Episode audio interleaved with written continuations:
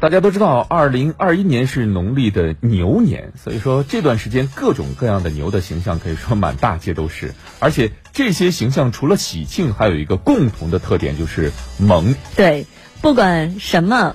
只要一萌，那就是自带喜感，无比的可爱。当然呢，也就是人见人爱，花见花开。而且啊，这样的一种喜爱程度，可不是嘴上说说，那是真的可以变成真金白银的。没错，记者日前在浙江义乌的小商品市场进行了走访，发现那里的商家现在是既开心也着急。啊，开心是因为各种萌萌的牛的形象的节日的小饰品大受欢迎，订单不断；着急的则是货源频频告急。那接下来我们通过央视的报道一起去了解一下。卖断货了，已经这些耳朵啊、脚啊，这些都是烫金的，这些就剩几十个了，然后这一排基本上都没有了。经营户们介绍，每年春节临近的这段时间，生肖系列的产品都会大火一把。为了迅速抢占市场，商家常常会借力外观设计来吸引采购商眼球，如利用人们熟知的动漫 IP 形象与产品结合，推出一系列的卡通生肖牛产品。因为它自带流量，本身的话造型也比较可爱，大约提升了就是百分之二十左右。在义乌小商品城的年画挂历区，采购商刘先正在采购一些年画产品。他告诉记者，前段时间他已经来采购过一批生肖牛形象的年画和挂历，刚卖几天就被一抢而空，所以今天特意过来补点货。哦，新鲜批发的，呃，一般带生鲜的好卖。记者了解到，受疫情影响，工厂产能下降，这也导致了今年生肖牛产品产量不足。而近期市场需求有增无减，不少商家一边加足马力生产，一边提高单价，但还是出现一货难求的情况。嗯，现在我们是从十一月初开始，嗯，大量的客户都下来订单，呃，供不应求货量，工厂里边是满负荷的状态。其实呢，卖萌的不只是在义乌，也不仅仅是这样的一些年货产品。这几年，在很多地方、很多行业都在“萌”字儿上大做文章。没错，以至于现在有个说法叫“萌经济”。是，比如说在上海，走在热闹的商业街上，主打萌经济的业态可以说随处可见，而且市场反应好像也非常不错。那接下来我们也跟随央视的记者一起去萌上一把。在上海陆家嘴一个商场的萌宠体验馆，记者看到消费者正在给多只憨态可掬的小香猪喂面包干。一位消费者告诉记者，在与呆萌小动物玩耍的时候，可以忘却烦恼，自己愿意为了可爱买单。就他们那种对吃的欲望，然后还有吃完就睡的那个姿态，让我觉得嗯很释放压力。店长告诉记者。工作日门店每天差不多接待五十位左右的客人，周末则可以接待一百五十位左右。在生活节奏较快的大都市，与萌宠互动已成为解压的好方式。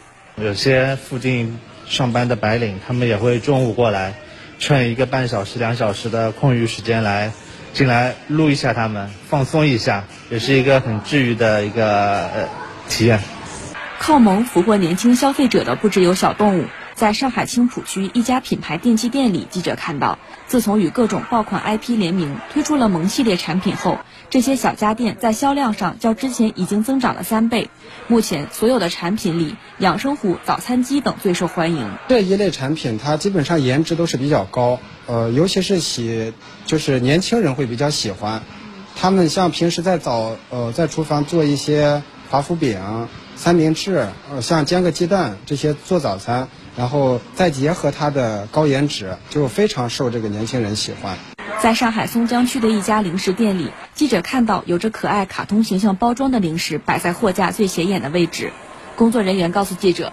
萌经济对产品的销量有着很大促进作用。从二零一七年开始，此卡通形象衍生出的动画片已经在多个电视台播出，收获了不少消费者。无论是嗯儿童也好，甚至是说年龄再偏大一点的人，其实大家都。比较喜欢治愈系的一些东西，就是其实这就包含了一些嗯很萌的元素在里面，对大家的接受程度还是蛮高的。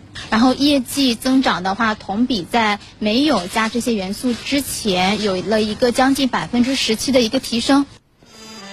八十九块钱一个小时去录一下小宠物，说实话，这价格真不便宜。但是它萌啊，确实，正正因为它的萌，所以有不少的年轻人愿意为此买单。这说明什么呢？说明啊，萌经济不仅仅它是一种潮流，它也有其独特的一个服务性。没错，但是话又说回来，萌经济虽然说是自带流量，但是单纯靠卖萌，这个市场到底能走多大，又走多远，这还真不好说。所以说，萌经济想要持久，除了萌萌的表面，还得有实实在在的内容。没错，其实说白了，萌经济现在呢，还只是一种现象，顶多算得上是一种潮流。假如说能够加入更多内在的元素，比如说咱们刚刚刚所说到的，像萌宠牛形象和传统的春节文化互搭，从而形成具有中国特色的文化内涵，从而在其传播力和持久性上，我觉得都会有一定的程度的提升。没错，当然我们也应该看到，萌经济的内部也不是铁板一块，不是所有的萌元素都有足够的知名度。